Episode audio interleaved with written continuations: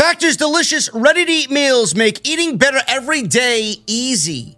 Wherever tomorrow takes you, be ready with pre-prepared, chef-crafted, and dietitian-approved meals delivered right to your door.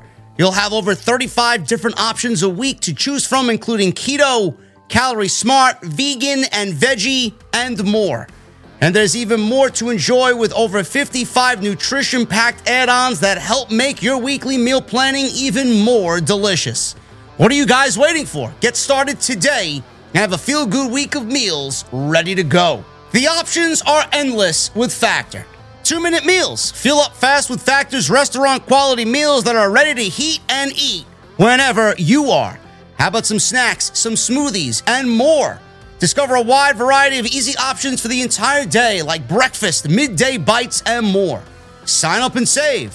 We've done the math. Factor is less expensive than takeout, and every meal is dietitian approved to be nutritious and delicious. Factor is also the perfect solution if you're looking for fast, upscale options done easily. And you guys can be very flexible with your schedule.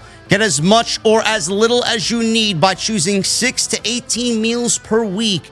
Plus, you can pause or reschedule your deliveries anytime. And the most important part, there's no prep, no mess. Factor meals are one hundred percent ready to heat and eat, so there's no prepping, there's no cooking, or cleanup that is needed. If that sounds great to you guys, head to factormeals.com slash script50 and use code script fifty to get fifty percent off. That's code script fifty at factormeals.com slash script fifty to get fifty percent off.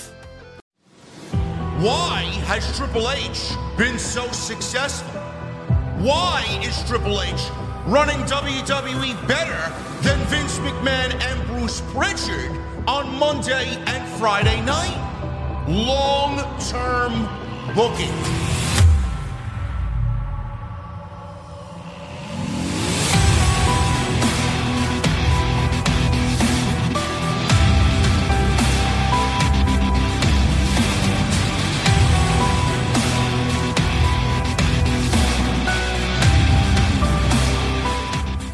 What is going on, guys? Thank you so very much for stopping by the channel tonight. This is your Monday Night Raw post-show for September twenty-fifth, twenty twenty-three. I am your host, J D from New York. As always, coming to you live from the O T S venue. Thank you guys so very much for joining me on your Monday nights, wherever you may be. I see some people in the chat already. I see some people in the chat already. Oh, well, yeah. How does J D think it's a good show, man? He says it was a boring show. Well, I'm sorry. You know, you have an opinion, and then I have an opinion. The only difference is I don't give a shit about your opinion. It's my show. Can do and say whatever I want. You don't like it? Go take a walk. Monday Night Raw, man. Monday Night Raw. Said it on Twitter or X. I think I'm the only geek still calling it Twitter. It's always going to be Twitter to me. Said it on Twitter that Monday Night Raw, even though at three hours, and even though we still get the same Judgment Day main event, I know, I know, same Judgment Day main event every single week, Monday Night Raw has become, and I don't believe I'm going to say this, hell must have frozen over. But I have to recognize when it's gotten better. Monday Night Raw has become the best W W E weekly program in the company. I know some of you are probably uh,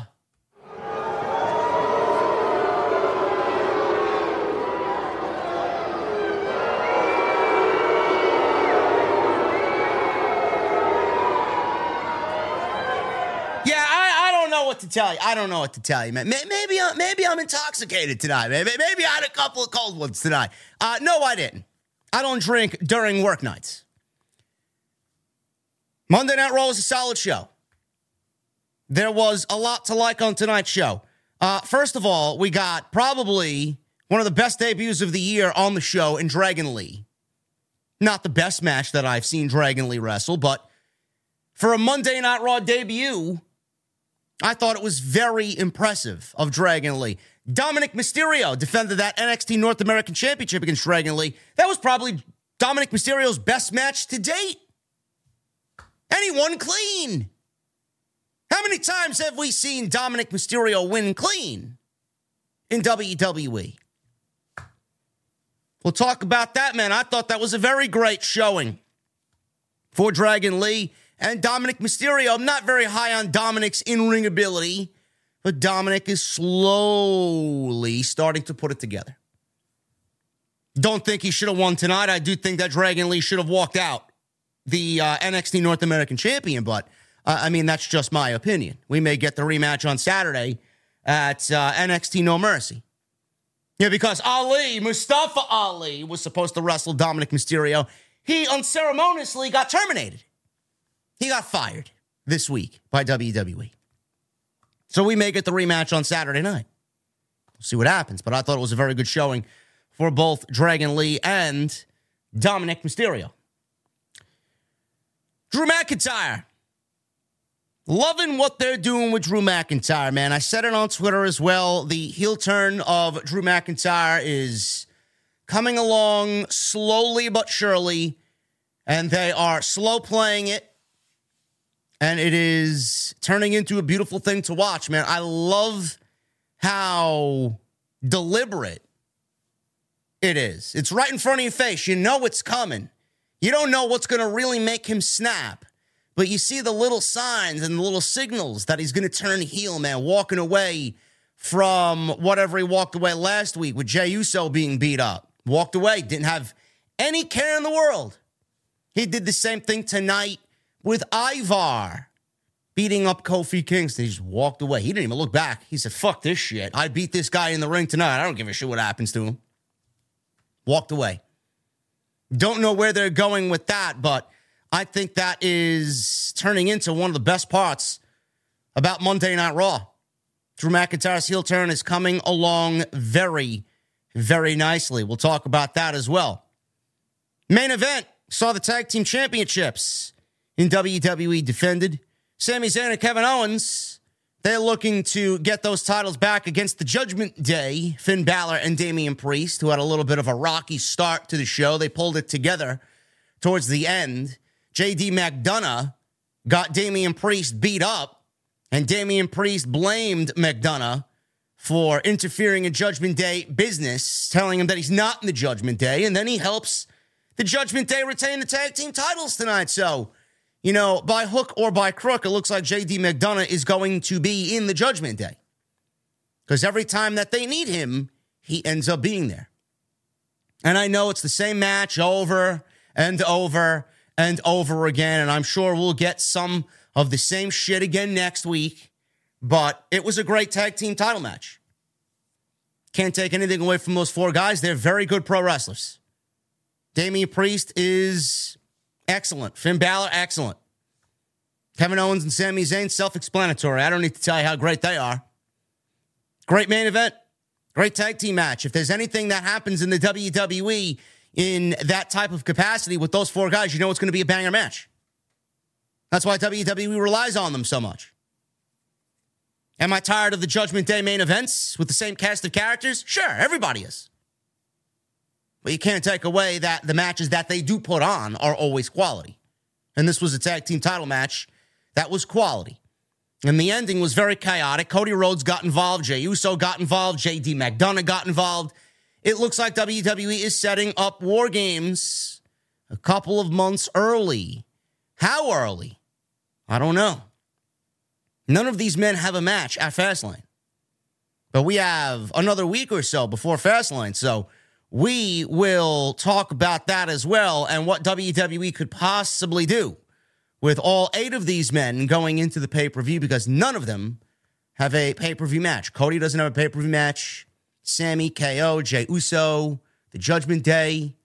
Even Rhea Ripley doesn't have a match. So it looks like W W E's got a little bit more building to do before Fastlane. And we are going to go over all of that including what W W E thinks of Jey Uso and the Jey Uso experiment. Coming over to Monday Night Raw, internally what W W E thinks of the Jey Uso project on Monday night.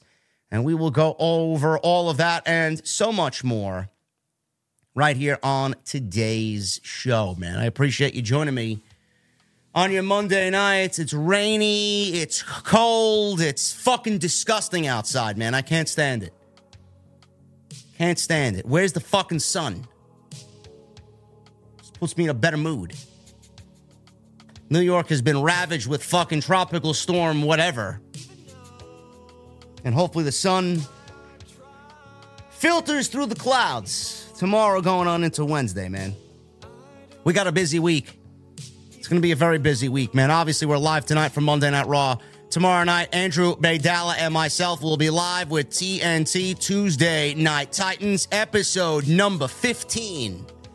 So make sure you guys tune into that. If you are missing anything about T N T, man, you are missing some great wrestling discussion. I've had people reach out to me, oh, I, I don't like uh, Andrew Maidala. I think he's a W W E shill, man. Oh, I'm sorry, that's your fucking problem. If you don't like the show, then you're missing out on some of the best content I put out during the week. Cry me a river.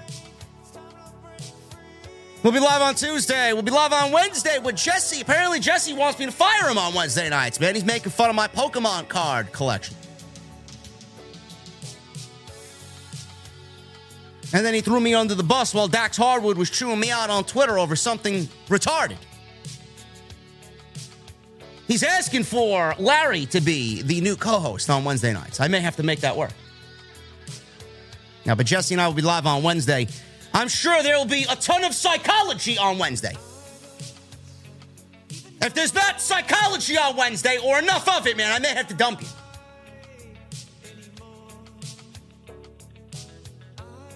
Friday SmackDown.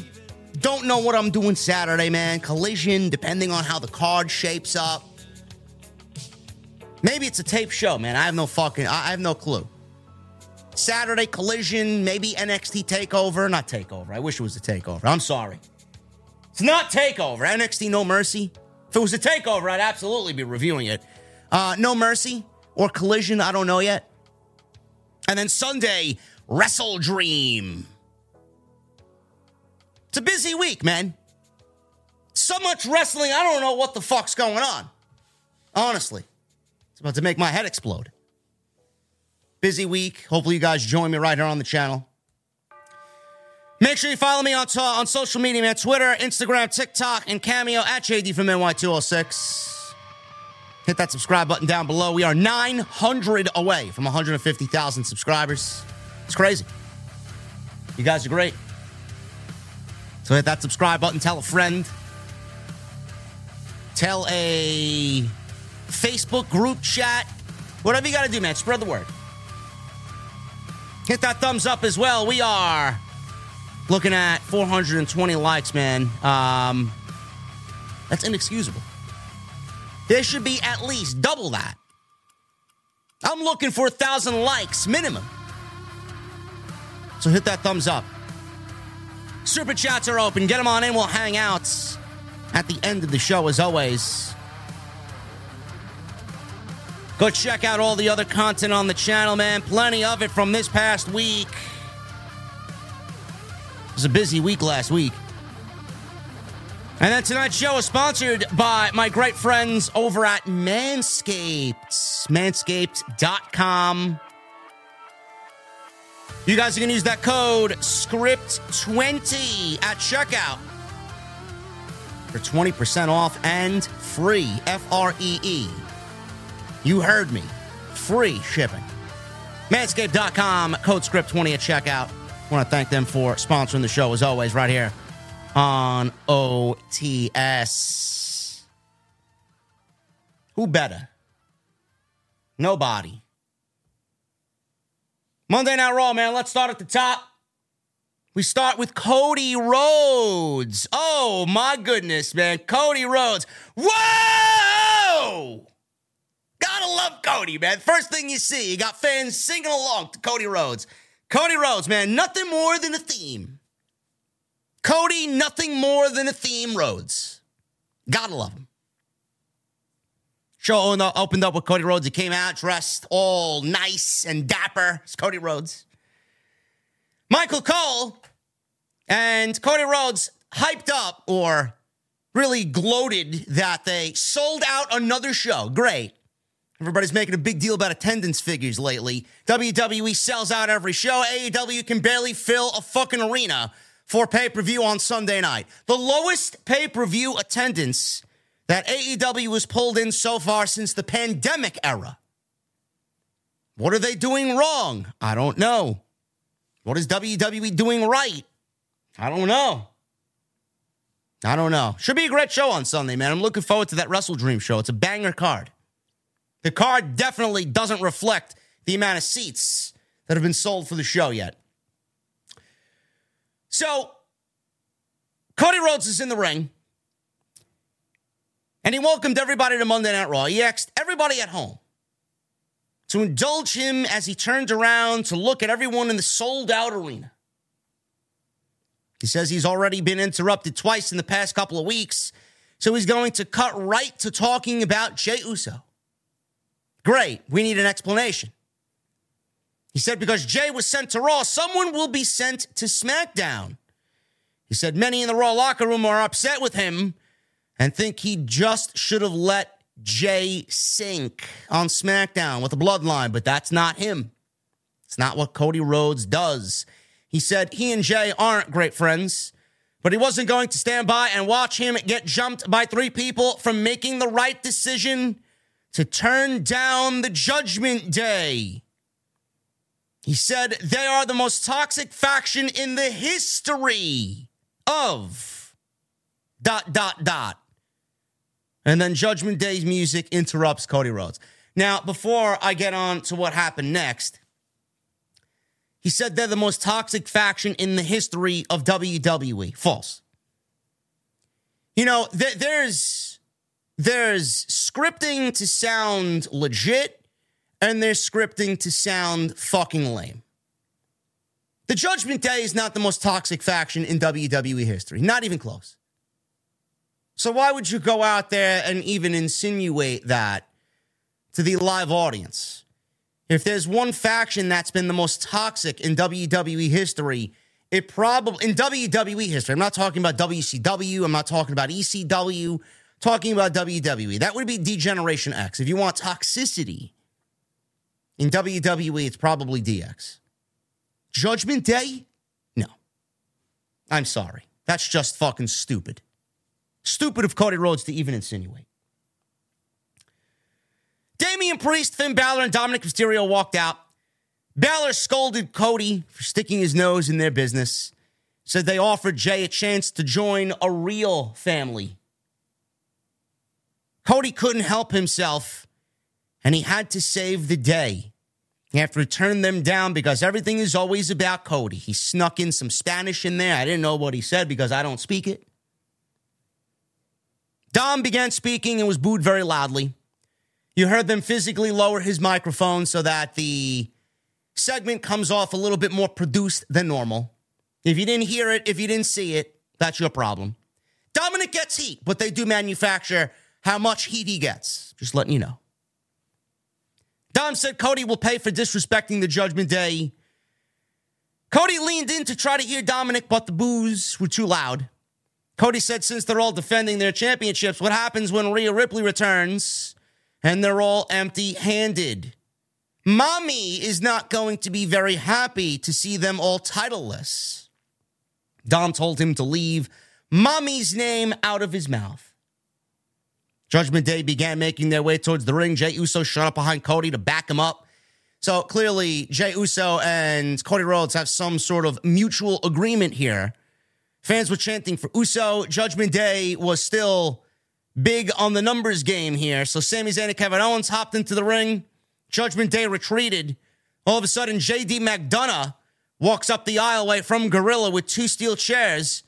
And McDonagh, Balor, and Dom went to the ring. Priest told them not to. He did not want to get in the ring. So Priest ended up joining the fight. He ended up uh, basically getting his ass handed to him as the other three were knocked out of the ring. Jey super kicked Priest, and Cody bashed him with a chair. And things were breaking down here in the opening of Raw. Cody didn't really say much of anything. Cody didn't really say much of anything. He did insinuate, though, that there's a reason why he brought Jey Uso to Monday Night Raw. And then he follows that up by saying, and he looks into the camera, "We aren't in the third inning anymore, boys." That's something that Paul Heyman has stated. That's something that Roman Reigns has stated in regards to the bloodline. Oh, we're only in the third inning. No, we're not. We're not in the third inning. If we're in the third inning, we're going long relief for the bloodline. Starter's been pulled. He's been banged up a little bit. And his E R A is fucking over a ten for the game. Now we're in long relief. Who are we bringing in to close this thing out? Third inning, my ass. We're more like in the seventh inning. We're going into the seventh inning stretch with the bloodline, if I had to make an assumption. Cody mentioned the bloodline tonight. Cody mentioned that we're not in the third inning anymore. And that's the reason why he brought Jey Uso over to Monday Night Raw. So, two things have happened here. Number one, obviously he still has the bloodline and Roman Reigns on his mind and still wants to finish the story by going through Roman Reigns, particularly ending at WrestleMania. That's where Cody's heart really is right there. And that's the only thing that us as the fan base should accept. I see some people online saying that Cody Rhodes should be the one to end Seth Rollins. Oh, well, what if he challenges Seth Rollins at WrestleMania and wins the World Heavyweight Championship and that's good enough to finish his story? No. It's easy to lose sleep when you're worried about your health insurance plan. But when you have a family counting on you to take care of them, having the right coverage is more important than ever. That's why Anthem Blue Cross and Blue Shield is here to help. With low to no cost plans for you and your family, so you never go it alone. That's our Anthem. Click to learn more. Now, good thing these people aren't booking the fucking show, because that would be awful. Cody's already lost a ton of momentum. You want him to be a second string player here? Give me a break. It's Roman or bust for Cody Rhodes. That's it. I accept nothing else. The other thing that he basically insinuated, without actually saying to us, I wish that he would just blurt it out, he brought Jey Uso to Monday Night Raw. People are upset about that. The locker room are upset with him. And the locker room thought that they should have, or Cody should have, just let Jey Uso sink on SmackDown. So it looks like Cody Rhodes may be the piece that moves over to SmackDown from Monday Night Raw for Jey Uso. That's the only thing that makes sense. That is the only thing that makes sense. Nobody else makes sense on Monday Night Raw but Cody Rhodes. And they've made that definitive. Now, I don't know when this move happens. I don't know how this move happens. But we are a good two months away from Survivor Series. And W W E right now seems to be building for Survivor Series. We got Fastlane. We got Crown Jewel. And then we got Survivor Series in Chicago. It's a long time. It's a long time for Survivor Series to be built up now, going to November. That's a long time, man. Two months is a long time. What does Cody Rhodes do in between now and Survivor Series? When are they going to announce the move of Cody Rhodes to SmackDown? Because right now he's in the middle of Judgment Day business here. They can't pull him away, being that he's in the middle of Judgment Day business to go to SmackDown. What is he going to do on SmackDown when he gets over there? He's got something right now in the Judgment Day with Sami, K O, and Jey Uso. If you take him out of this now and put him on SmackDown, he may actually have less momentum. He'll have nothing to do over there. So what do we do? What do we do? War Games and Survivor Series, if there is a War Games, which I'm assuming there will be, is two months away. W W E needs to be very careful about what they do with Cody Rhodes going into Survivor Series. It looks like we will be getting the men's War Games match as follows. Kevin Owens, Sami Zayn, Jey Uso, and Cody Rhodes. Against Judgment Day, it will be J D McDonagh, Damian Priest, Dominik Mysterio, and Finn Balor. Sounds like a great War Games match to me. Sounds like it makes sense. Sounds like it's a great closing chapter so that we can move on from all this shit, because it's been the same shit since WrestleMania. Rinse and repeat, rematch after rematch after rematch after rematch. But what do we do at Fastlane? What do we do at Crown Jewel for Cody Rhodes? I don't know. I got Fastlane, but I don't got Crown Jewel. I don't know what we do at Crown Jewel.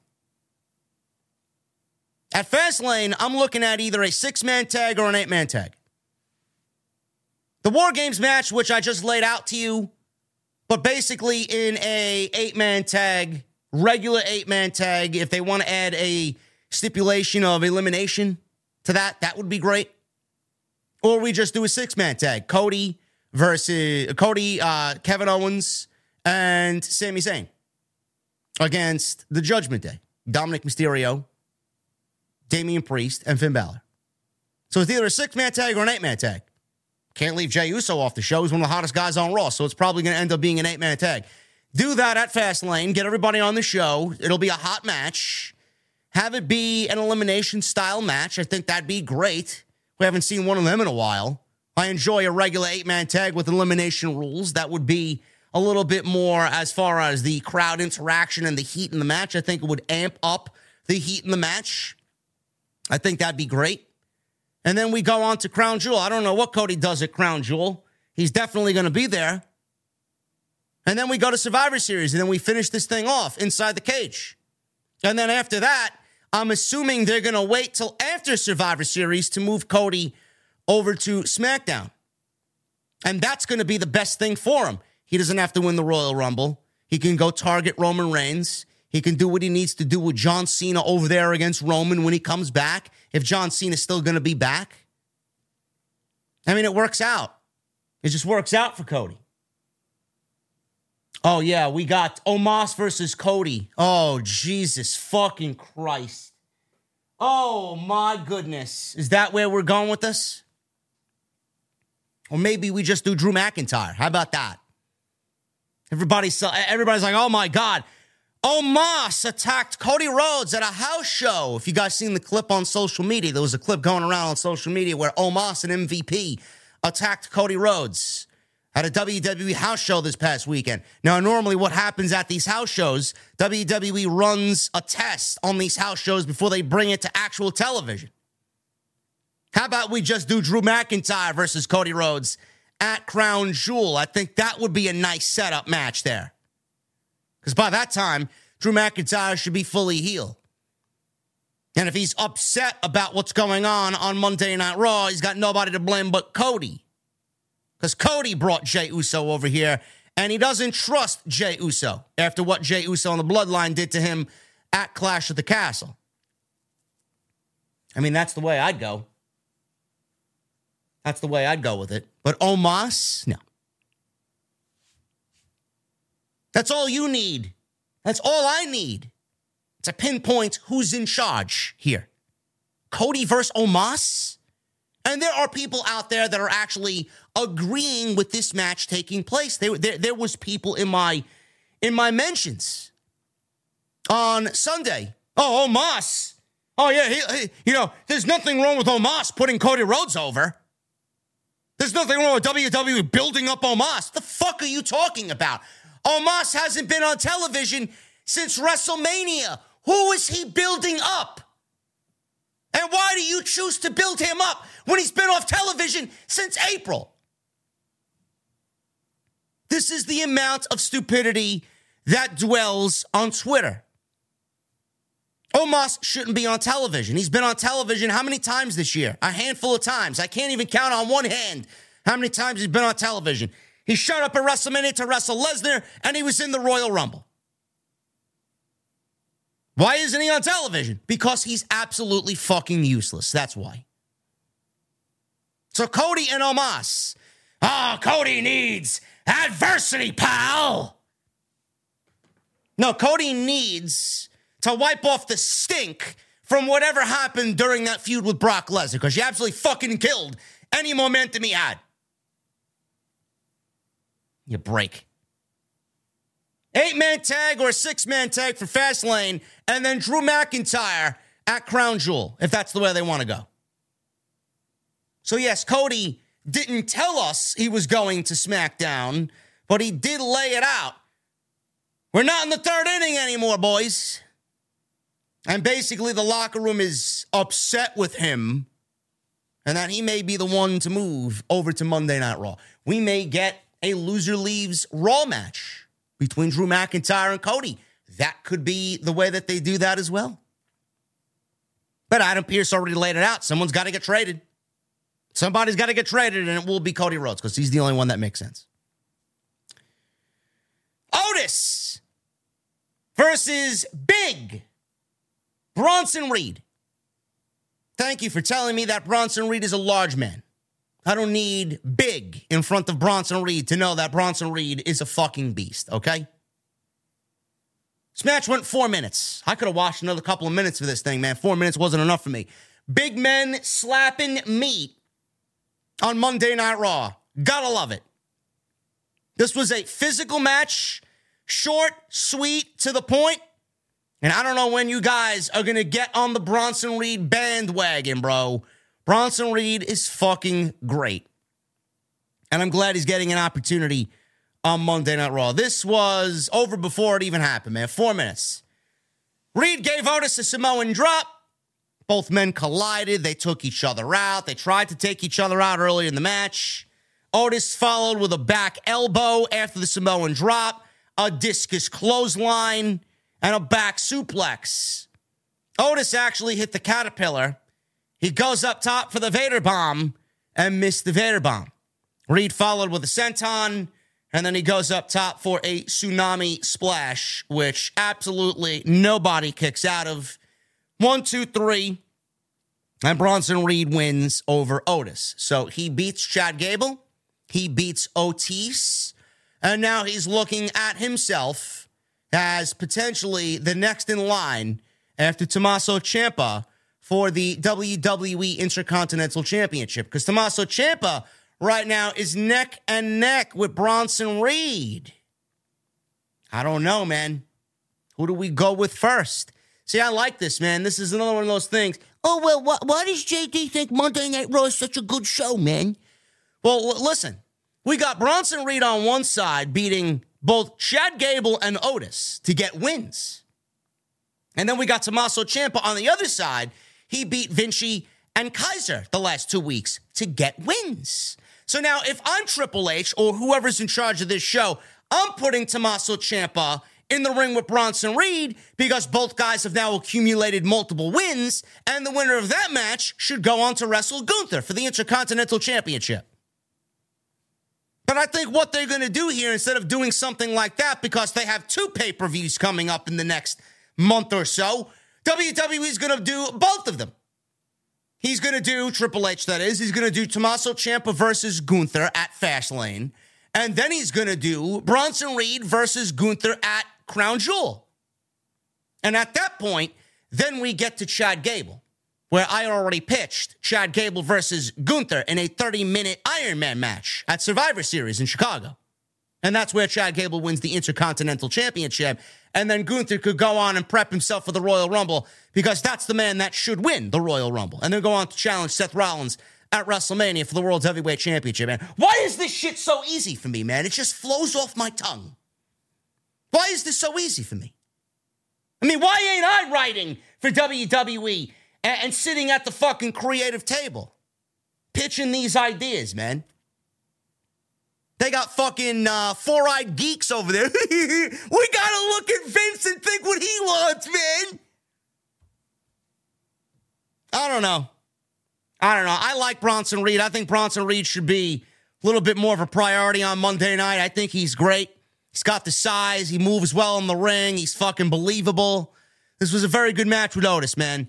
Wins off the tsunami in four minutes. And it looks like we got a nice little uh, competitive back and forth for the Intercontinental Championship. Tegan Nox. Tegan Nox. Who? Yeah. Yeah, she's still employed. Believe it or not, she wasn't fired last week. Tegan Nox was backstage with Becky Lynch. Becky Lynch was rubbing her precious, my little hands, rubbing her title belt, the N X T Women's Championship, washing it down, polishing in it, right? Tegan Nox was backstage with Becky Lynch. Becky asked Tegan why she was waiting at the curtain last week, yet she let Natalya pass her by. Nox said she wanted to respect Natalya's veteran status, so she let Natalya jump in front. Becky said she can't do that, and she needs to step on some toes and claim her worth. She said she has a big match on Saturday at No Mercy against Tiffany Stratton, and she wants her to be next in line after she wins. Now, I don't know if that is what is going to happen because, you know, if you go on Twitter and you look at all the fucking N X T virgins who watch Tuesday night, you will have seen them tweet all week. Oh, well, yeah, Tiffany Stratton's going to win the title back and she's going to be a bigger star for it, man. If W W E wanted to make Tiffany Stratton a bigger star, they would have had her beat Becky Lynch the first time and then do a rematch the second time and then have her beat Becky again. No, but she lost in a competitive match and everybody thinks that she gained something by losing. She didn't. And then she goes on to No Mercy to beat Becky Lynch to regain the championship that she should have never lost. But she lost the first match, and then you want her to win the second match, so how does that equal Tiffany Stratton being more over? I don't know. So Becky Lynch is already predicting, predicting she's going to beat Tiffany Stratton on Saturday night, and then she's going to defend the title against Tegan Nox. I don't think that's going to happen. Why would Becky Lynch beat Tiffany Stratton again unless Tiffany Stratton's getting called up to the main roster? That may be the plan. That may be where they go. Maybe Becky Lynch beats Tiffany Stratton. They get her called up to the main roster. And then Becky does whatever she's got to do with the, the next line of women in N X T. I have no idea. But Tegan Nox, let me talk about Tegan Nox for a second, man. I like that W W E because the report was that W W E changed plans for this match. They all of a sudden pulled Tegan Nox away from this match. It was supposed to be an open challenge. Like, we haven't seen enough of them in fucking pro wrestling for the entire year, right? It's been the year of open challenges every fucking week. It was supposed to be Becky Lynch and Tegan Nox last week in an open challenge for the N X T Women's Championship. Somebody, somebody, Vince, excuse me, changed the script last minute, and Tegan Nox was pulled and then inserted Natalya into this open challenge. Now, Becky Lynch said last week, well, I expected somebody new, young, and fresh who hasn't had an opportunity to step up, yet you're here, and all you've been given is opportunities. So Natalya lost. This week, Becky brought that up, what was supposed to happen last week, so that was pretty cool that they mentioned that Tegan Nox should have been the one to step up. The reports said she was, and Becky Lynch had promised her a championship match if she wants it. After I get done with Tiffany Stratton, we'll see. She's the next in line. So Tegan Nox and the story of Tegan Nox was brought up last week, this week. I thought that was pretty cool. I thought that was pretty cool. But Tegan Nox, man, she went on to wrestle uh, tonight against Natalya, and, and that was later on in the show. But the thing with Tegan Nox is I'm glad she's getting an opportunity, you know, for so long. It's almost as if the W W E forgot she existed. I don't know where she was or what she's been doing. But now she's on T V this week in a match against Natalya. She looked good tonight. We'll get there and talk about it when we get to that part of the show. But the reason why Tegan Nox hasn't been featured is because, A, Vince McMahon has a say on what happens on these shows, and B, you know, I know that the company knows that she's injury prone. And it's always one injury away with Tegan Nox. I mean, she's had how many knee injuries? So to put trust in her, to put her on television and have her remain healthy, that's a tall task. She's relatable. She's likable. She's good. She's got everything you need for somebody that could be a breakout star in that division. The management and the injury-prone status of Tegan Nox are the things that are going to hold her back. But I like that they brought this up. I thought that was pretty cool. Tegan Nox then approached Adam Pearce backstage and asked if she could face the winner of the Backlash ma- or the uh, No Mercy match, whatever the case may be. Backlash, No Mercy, whatever. No Mercy. Natalya walked in and said she wanted a rematch against Becky or whoever wins that match. Tegan says she has a lot of respect for her, but she got an opportunity last week and lost. Natalya accused Tegan of not having passion. Tegan lashed out and said she never got the chances that Natty got. They argued until Pearce put them in a match together. He suggested they wrestle each other and the women will have earned the match that they want. There you go. There you go. Tommaso Ciampa. He wrestled one-on-one against Ludwig Kaiser of Imperium. Eight minutes. Ciampa has been going at it with Imperium. On the flip side, Imperium has been having a little internal turmoil. W W E's been teasing breaking up Imperium. I, I don't know why. They've been teasing this tension between Giovanni Vinci and Ludwig Kaiser. I, I don't know why we are even contemplating breaking up Imperium. Why? What good would that do? Do they see one or the other as singles guys? I don't. Actually, I do, but not yet. I think they're greater together than they are separate. It's one of those situations. It's almost as if Vince McMahon is toying with our fucking emotions because he knows Imperium is not his deal. Oh, we gotta break that up, pal. Too many factions, pal. I don't know why you break them up. Tommaso Ciampa wants Gunther. Gunther told him he's got to go through his men first. Ciampa said no problem. Ciampa fought back after a commercial break. He had a draping D D T on Ludwig Kaiser for two. Vinci tried to get in the ring, so Ciampa drilled him with a big knee strike. Referee went to go check on Giovanni Vinci. All of a sudden, Kaiser hit Ciampa with an enziguri, but the referee was distracted. He didn't count. Kaiser was pissed and kicked Vinci out of the ring.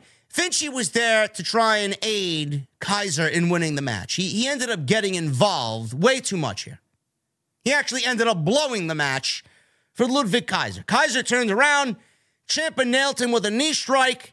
He goes for the cover one, two, three, and Ciampa wins the match over Ludwig Kaiser because of Giovanni Vinci intentionally fucking shit up for, or unintentionally, I should say. He didn't really mean to do it.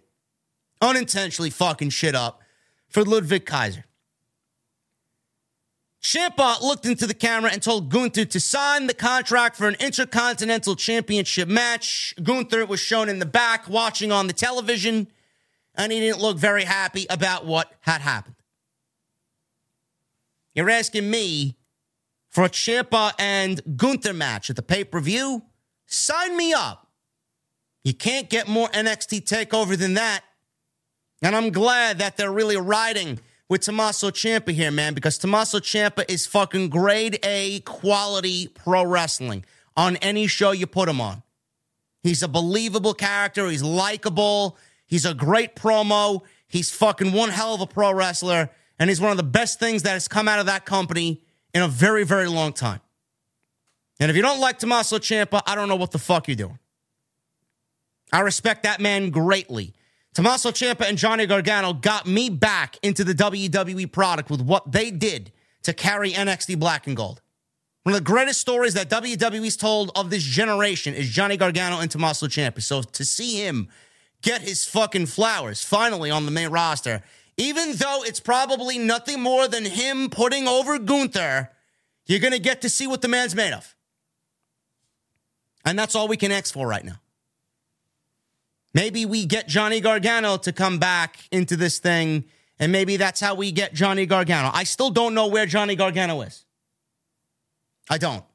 I don't know when they're ready to introduce him. I don't know how they are going to want to introduce him. I don't know where he is. You know, I said this to myself watching the show tonight, man. I'm surprised Johnny Gargano wasn't released from W W E. I, I am genuinely shocked.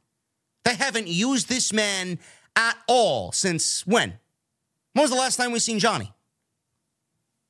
I don't get it.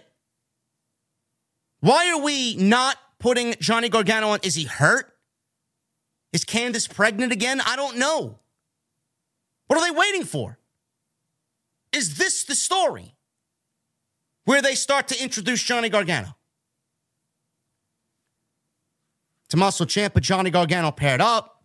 Tommaso Ciampa, Johnny Gargano separate. I don't, I don't give a shit how you work it. Get them both on the show. Them on the show is going to make your show better. The more you wait to bring back Johnny Gargano, the less the fans are going to fucking care. Who is he? He hasn't made any part of an impact on the main roster, so when he comes back, he's probably going to be ice fucking cold.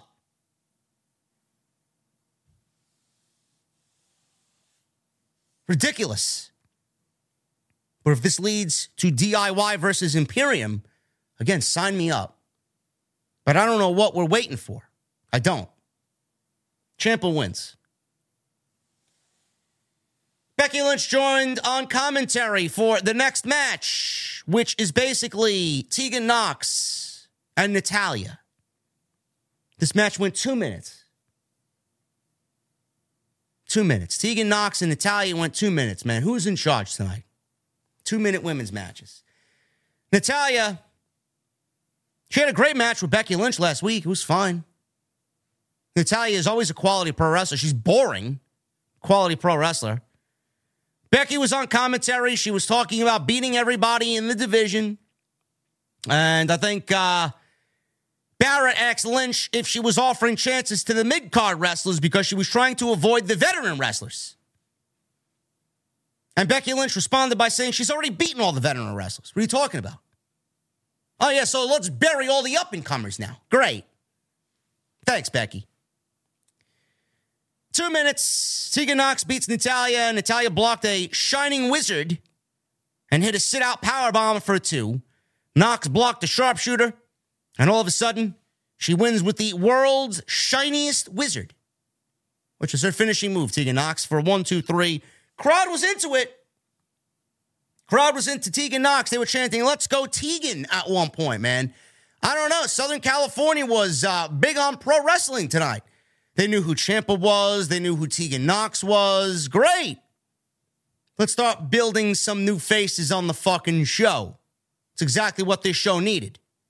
Tegan Nox has all the capabilities in the world if you get behind her to be a star in the division. She's likable. She is very relatable. She's injury-prone, though. She's very good in the ring. W W E should already have the ball rolling on Tegan Nox. How long did we have to wait to get some new fucking faces on this show? They called her up since when? It's like they wasted two years of her life on the main roster. Now she's finally getting an opportunity because Becky Lynch now needs opponents. Couldn't do this while Becky wasn't the champion.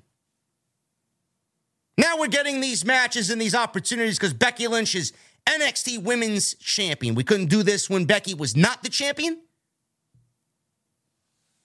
telling you, W W E's got some fucking disease. They don't know how to book Becky Lynch unless she's in a championship program or a champion. It's fucking disgusting.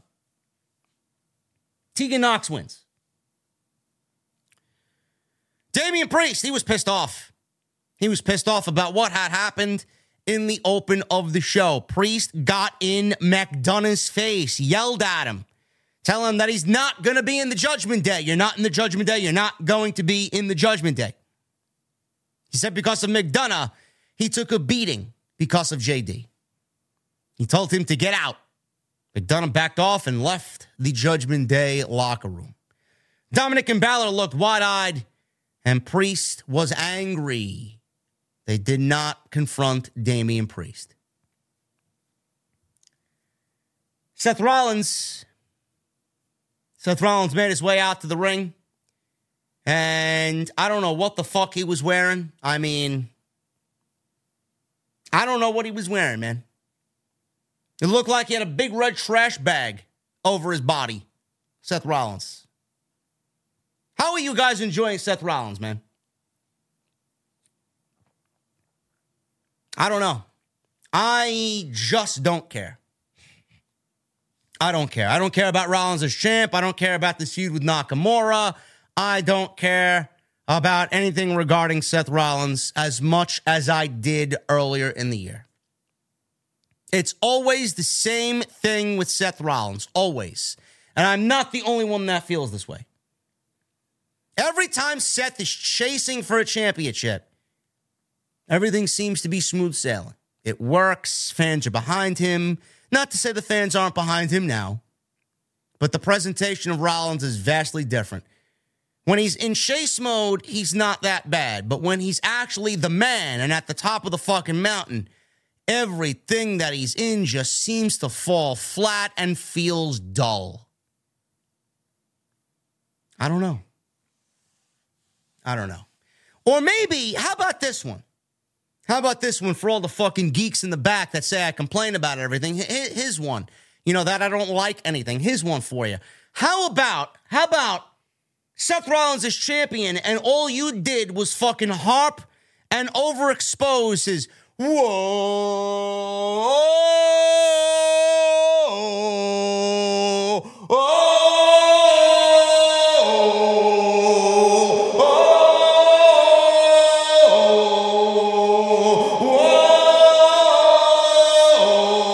oh, this shit sucks.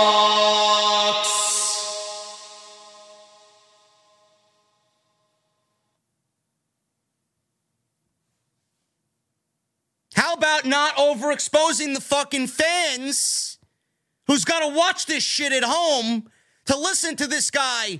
You know, if you agree with that, sing my song. Whoa.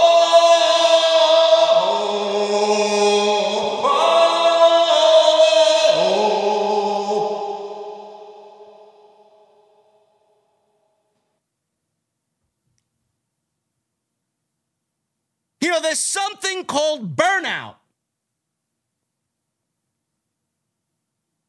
We're burned out of Seth Rollins. You know, it was cool the first two weeks you did it. And I'm speaking genuinely. This is, this is how I feel. You know, I've felt this way for a while, but I'm telling you exactly what the fuck it is. This is genuine Seth Rollins burnout. It was cool for the first two weeks. And then after that, W W E's got to do it two times per show, three times per show. Now it's three times per fucking segment. It's this whole fucking gimmick. You're making me feel when we get into Fastlane that I want Nakamura to win the fucking title so we don't need to hear this shit anymore.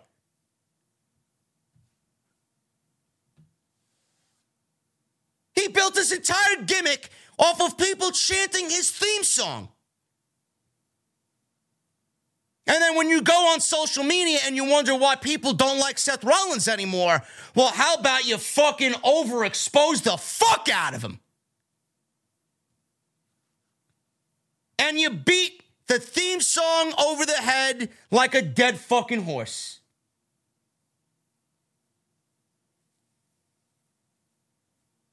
Soon as Rollins loses this championship, this is the last world title reign that he will have in the company. This is it. This is this is his last reign ever. He's clearly a great wrestler. We know he's a great wrestler. I don't have a problem with what he delivers in the ring, but he doesn't, he doesn't cut it when he's the champion. Everything feels second best. Everything feels second place. He's not even the best champion on his fucking show. Gunther's the main guy on that show. Gunther's holding the more important title on the fucking show, not Seth Rollins. Seth Rollins, everybody wants to cry. Seth Rollins is the number two champion in the company. He's not even the number two. He's the number two champion on his fucking brand. Not even fucking number two in the company. far as I'm concerned, Gunther's the greatest champion in the fucking company. Roman doesn't want to show up to work. He's off to the fucking remote island somewhere drinking a goddamn cold beverage from a coconut.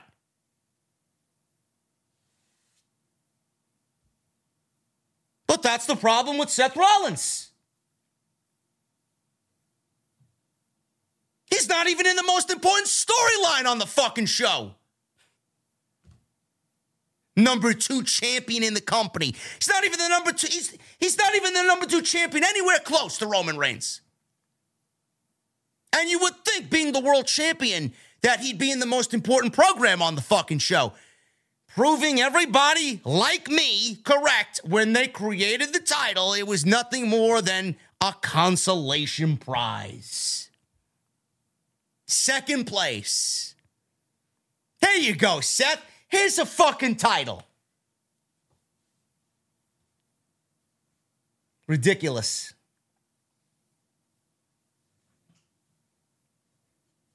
Stood in the middle of the ring. He welcomed everybody to Monday Night Rollins.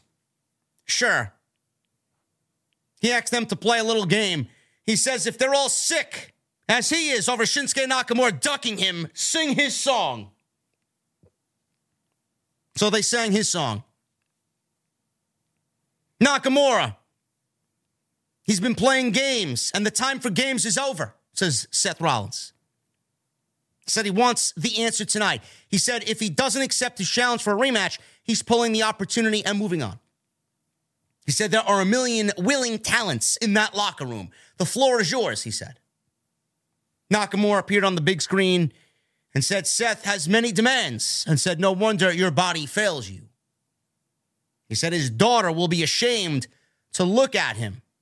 He said this will be Seth's last chance to be called champion and to hear fans sing his song. He said he will stand tall with the championship. Yes, I accept your challenge for Fastlane. Last man standing. Seth paused, and he described the last man standing match. Thanks, Seth. Like, we don't know what a last man standing match is. He said two men walk in and only one man walks out. He laughed. He accepted the challenge. He said Nakamura played it perfectly. Said he got the match he wanted on his terms. He says he has made one critical error, though. Said Nakamura thinks he can exploit his weakness and beat him so badly that his daughter will be ashamed to look at him. I think the fans on social media are ashamed to even look at him. Never mind his fucking daughter. Says his broken back isn't a weakness. He said for him it's actually a strength. Said the only reason his family would be ashamed of him is if he doesn't give it everything he's got. He says he knows that every time he steps into the ring, he knows it could be the last time. He says he never gives it less than one hundred percent. He says his one hundred percent makes him the best in the world. Not even close. He held up the world heavyweight title. He said no one will walk out of the match. He said the one will, that will walk out of the match will be a visionary and a revolutionary. And the fans chanted Seth freaking Rollins. You know, when Rollins is serious, he's not bad. But when he's gotten, you know... He's gotten terrible and nauseating when he's got fans singing his fucking song every every segment. The ending of this promo wasn't bad. It's the overabundance of just letting the fans hijack the segment with singing the goddamn song, which is a little no. It was cool in the first two weeks. Now it's just outdated and overplayed. And W W E doesn't seem to give a shit. Because the fans enjoy it and it's a great live fan experience. Meanwhile, it just... It's over. Like, it's not cool anymore. The more you do something, the less cool it will be. Like, if I had pizza seven days in a fucking row, that's a terrible example. I could eat pizza every day. If I had a hamburger every fucking night, I wouldn't be a lover of hamburgers. If I had grilled cheese every fucking night, seven days a week, I wouldn't want grilled cheese anymore. Stop! You know? If I drank beer every fucking, or if I had an old-fashioned every fucking day, I'd probably get bored of old-fashions. Now I drink maybe once... Every three, four, five weeks. Sometimes I go two months, three months without drinking a fucking drop of alcohol. Being that I'm in the gym now. But when I drink something and I have it happen, you know, over a nice stretch of time, or I eat something over a nice stretch of time, I have something and I don't have it again for like, I don't know, two months. It tastes a lot better. It's like, oh man, this is great. How many times uh, as fans can we sit there every fucking week? Whoa. I mean, give me a break. Yes, I could have pizza seven days in a row. If you ask me to have pizza every night of the week, I would not complain. Not complain. Jackie Redmond interviewed Rick O'Shea backstage. He was on crutches. I don't know if he's legitimately hurt. I think he's just kayfabing here. She asked for an update on when he'll be cleared to wrestle again. Ricochet said he will return and it'll take more than what happened last week to hold him down. He said whether Nakamura walks out with the title or not, he has unfinished business with Shinsuke Nakamura. They made this match a last man standing match. Now, the way that I look at it is how could Nakamura lose, right?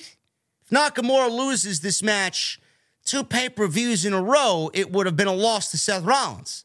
This is the new presentation of Shinsuke Nakamura. You would think that he has to win to really, you know, keep that momentum going for this heel turn.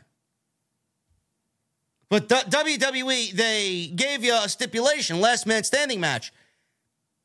Ricochet may poke his nose into Nakamura's business at Fastlane and have Ricochet cost Nakamura the match, which would give them an easy out for Nakamura to not lose clean to Seth Rollins. I mean, that's just the easy way to look at it. Because if Rollins beats Nakamura with absolutely no bullshit, no smoke and mirrors, or no interference, I mean, what are we doing with Nakamura? Nakamura's basically dead to rights. This heel turn would be a fucking failure, and goodbye. Nobody's going to take him seriously after that. So they gave you a stipulation because it's an easy in to something happening that would cost Nakamura the match and don't have him to lose clean. Again, at the end of the day, you know, Rollins winning the match and retaining the championship, you know, I can't wait till we get to WrestleMania season because when we do, we can start talking about, you know, Gunther winning the Royal Rumble, taking that belt from Seth Rollins, and Rollins can go get his back surgery and he can be off T V for nine months or so. And I think the fans at that point, you know, absence will make the heart grow fonder type of deal. And Gunther will reign as the champion, which would be a glorious day in W W E. Michael Cole. He interviewed Nia Jax. Yeah, you know, out of all the people that got fired, Nia Jax was brought back to the W W E. Imagine that. Imagine that. What an addition to the women's division, huh? Nia Jax is in the ring with Michael Cole. She said she is the baddest person in W W E. She's the baddest person in W W E? The baddest woman in W W E. Or the baddest, I don't know. What, what did she mean by that? Baddest person? Is that her nickname, man? The baddest person in W W E, Nia Jax? Who were just taking Ronda Rousey's shtick and making it less cool, huh? That's great. She was booed. Zoe Stark charged into the ring and dared Nia Jax to do something to her face. Nia Jax shoved her down. Zoe Stark leapt and went after Jax. And we got an impromptu match here with Zoe Starks and Nia Jax. Nia Jax wins in three minutes. Jax buried Zoe Stark in three minutes. Stark lifted Jax onto her shoulders at one point in the match. Almost got Nia Jax up. Quite the impressive feat. Something that I think couldn't have been done. But she tried, and she failed. Nia Jax squashed her like a fucking pancake at Denny's. Landed right on top of her. Jax then drags her to the apron, and leg dropped. Zoe Stark on the ring apron. My hole, my hole. Nia Jax. And then she drags her to the corner, and she jumps off the second rope with a bonsai drop. A la Yokozuna. She calls this the Annihilator. Great. the Annihilator, sit-out splash. One, two, three, and Nia Jax squashes Zoe Stark, Starks like a bug. Cole said the entire women's division has been put on notice. So has my remote control. My remote control has been put on notice. Every time Nia Jax comes on T V, I switch to a different channel. Especially Rhea Ripley, Michael Cole says. Great. Great. Imagine, imagine Zoe Stark getting called up from N X T, and she's the apple of Triple H's and Shawn Michaels' eye, right? She's one of the brightest women to come out of N X T in a long time, and she's got the, the management team solely behind her, and everybody loves her. They send her out there in two minutes to get squashed by a returning Nia Jax. Thanks for coming. Thanks for coming, Zoe Stark. Unbelievable. So Nia Jax was brought back to squash the women's division and then ultimately be fed to Rhea Ripley. It's basically what we're doing here. And then after Rhea Ripley, what happens to Nia Jax? Her value is already fucking worthless. Her value will be less than worthless. But that's the only reason why she was brought back. And that's a problem in itself. Oh, well, they brought Nia Jax back because Rhea Ripley needs competition. Whose problem's that? Whose fault is that? Is that my fault? It's W W E's fault. They refuse to build up any other women in the entire fucking division and then want to give us Nia Jax as a fucking crutch because Rhea Ripley needs opponents. Why don't you build up a fucking division so you don't need to go and waste payroll on Nia Jax? Nobody cares, nobody asks for it, and nobody's interested in Nia Jax versus Rhea Ripley. Nobody. What happens after Rhea Ripley beats Nia Jax? You think Nia Jax is going to beat Rhea Ripley for the fucking women's championship? You fired good women, not Dana Brooke. Good women in the company to bring back this fucking... You, you fired good talent to keep this woman on the fucking payroll. Imagine that. Mustafa Ali got fired. Dolph Ziggler got fired to make room for Nia Jax on the fucking W W E payroll. Unbelievable. Unbelievable. I don't know what else to say. Seriously, where does she go after she loses to Rhea Ripley? Nowhere. They're feeding her everybody in the division so that she looks strong. And then W W E doesn't even realize that they're making their division look worse. You're taking everybody that doesn't mean anything and making them feel even worse than they do now. I know. I know. Nia Jax is terrible. I don't believe what they're doing to this. Even Bacardi doesn't like Nia Jax and agrees with everything that I'm saying. Caleb Braxton, who's backstage, or not Caleb Braxton, now uh, Byron Saxton. I was thinking of Caleb Braxton. Uh, she got chewed out on social media today. Seriously, whoever, who's that, uh, who's Logan Paul boxing? Dylan Dennis? Oh, she, uh, she got fucking absolutely demolished on social media today. Byron Saxton interviewed Jey Uso. He asked, can you tell me why you chose not to join Judgment Day? Jey said, no group, Sax. No group, Sax. Sounded like he said, no group sex. No group, Sax. But he said Sammy is still his dog. He says his beef with K O is what it is. He says he's keeping a close eye on the Judgment Day, Oos, if they act up tonight. Miz T V. He had his guest as Drew McIntyre. Drew made his way down the aisle, and he was a guest on Miz T V here.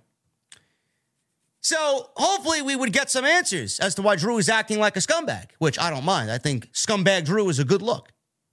Miz told Drew it's a judgment-free zone for Drew to speak freely. Drew asked if he had any specific questions. Now, Miz tried to kind of level with him and kind of bond buddy to buddy with him. Said that he would have done the same thing and thrown Jey to the wolves. Drew says they're not all, they're not at all alike.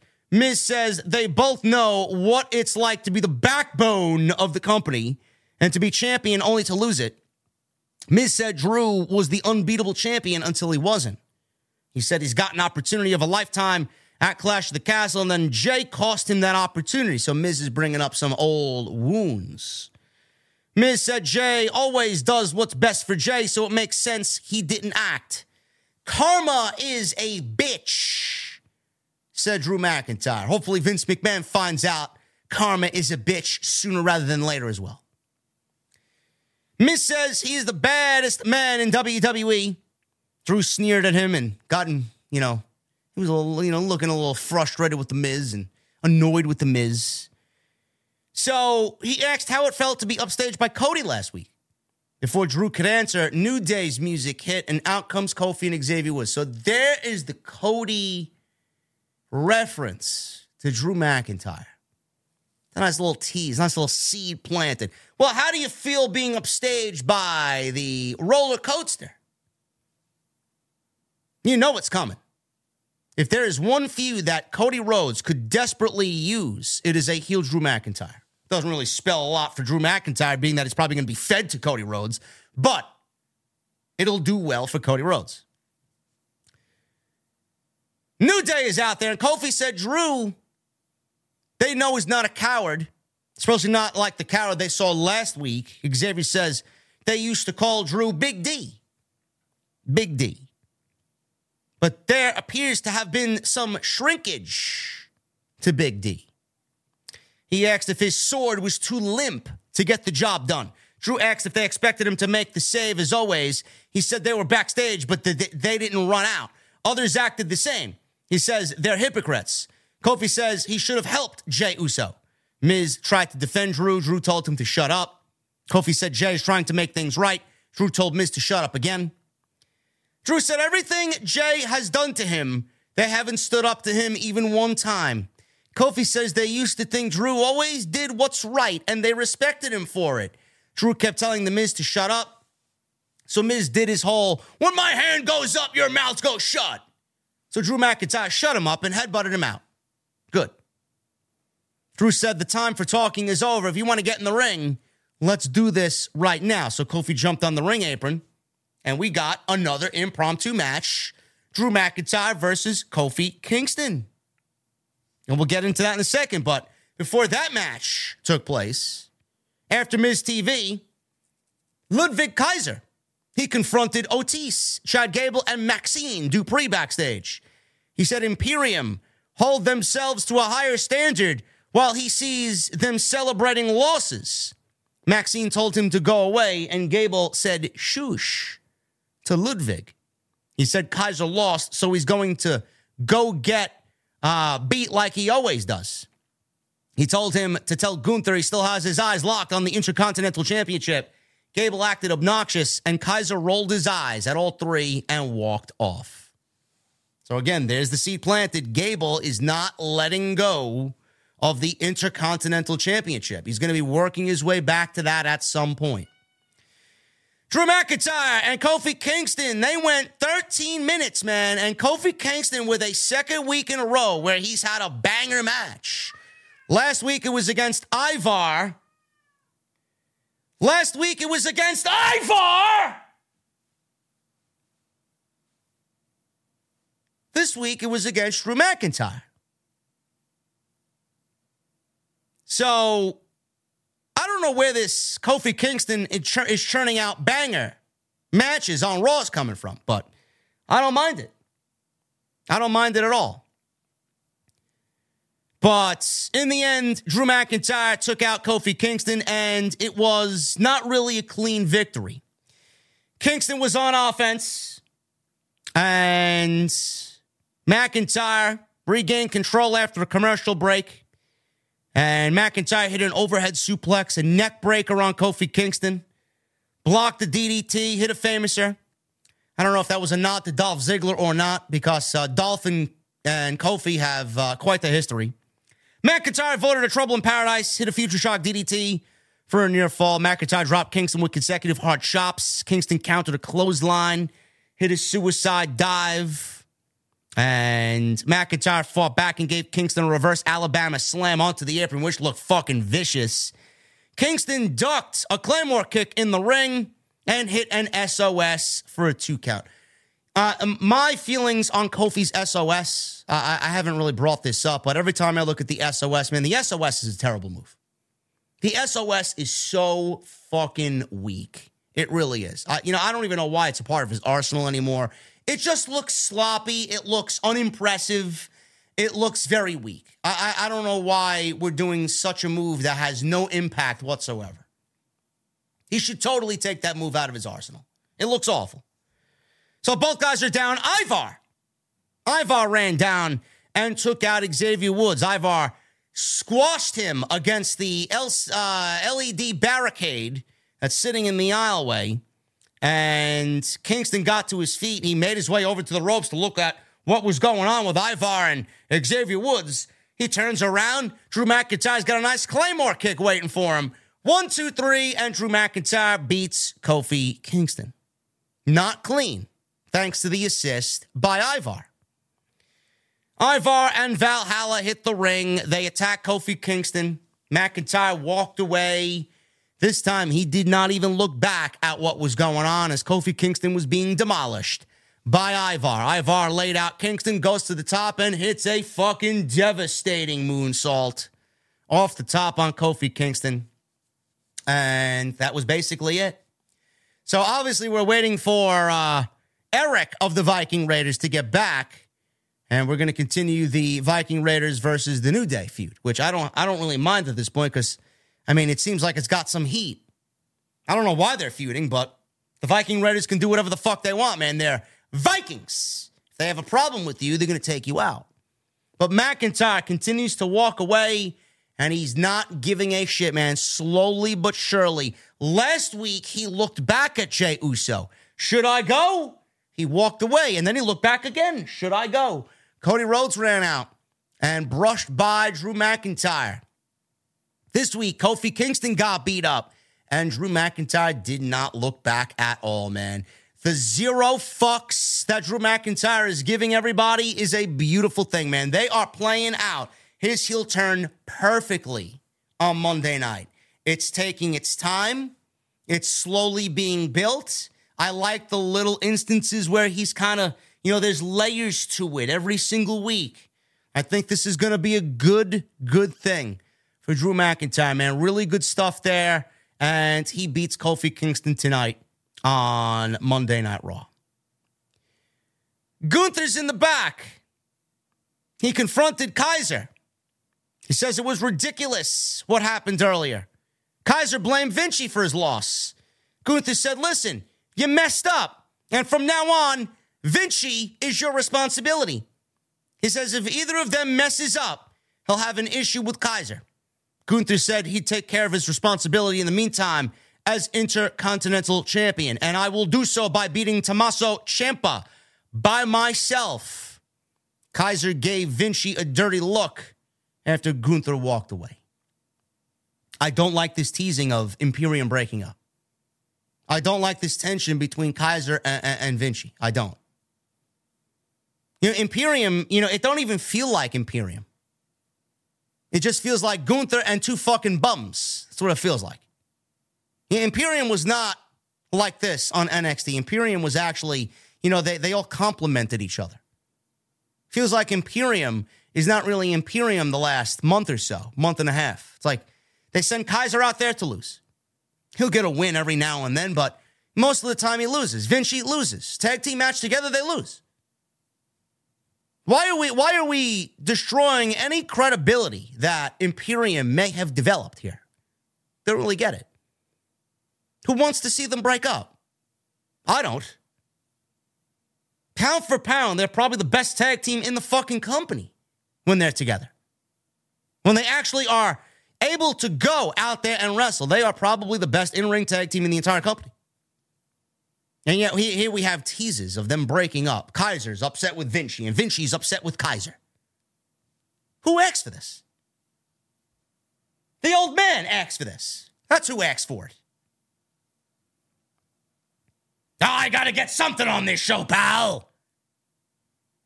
Yeah, but you got to break them up.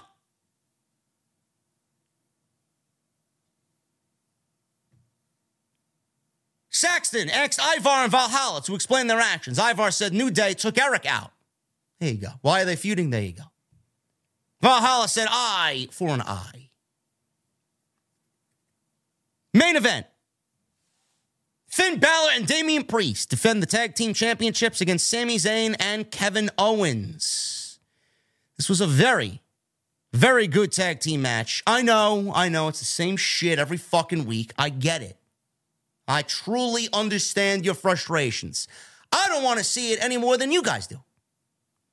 But I got to call it the way I see it. This was a very good match. There's no way that these four guys are going to be in a match together with the tag team titles on the line, and it's going to be a bad match. Can't do it. Was this match better than the one at Payback? No. It was not. But still a fine tag team match. Fun tag team match. Lots of interference, though.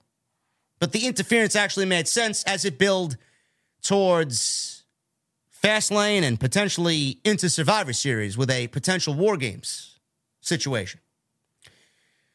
So we go right to a commercial break as soon as the match starts. Zayn used a drop toe hold on Balor and held him there. Owens had a senton, so there was some nice double team moves here by the babyfaces. Owens knocked Priest off the apron. This allowed Balor to drop him and hit a double foot stomp. Priest smacked Owens, called him a tough guy. Owens fought back, hit a D D T on Priest. Zayn tagged in, hit Priest with a clothesline. The babyface ten punches in the corner, and then a drop kick. Zayn wiped out both guys, the flip dive, and we go to a second commercial break. So Judgment Day was in control, or they, at least they said on commentary that Judgment Day was in control during the commercial break.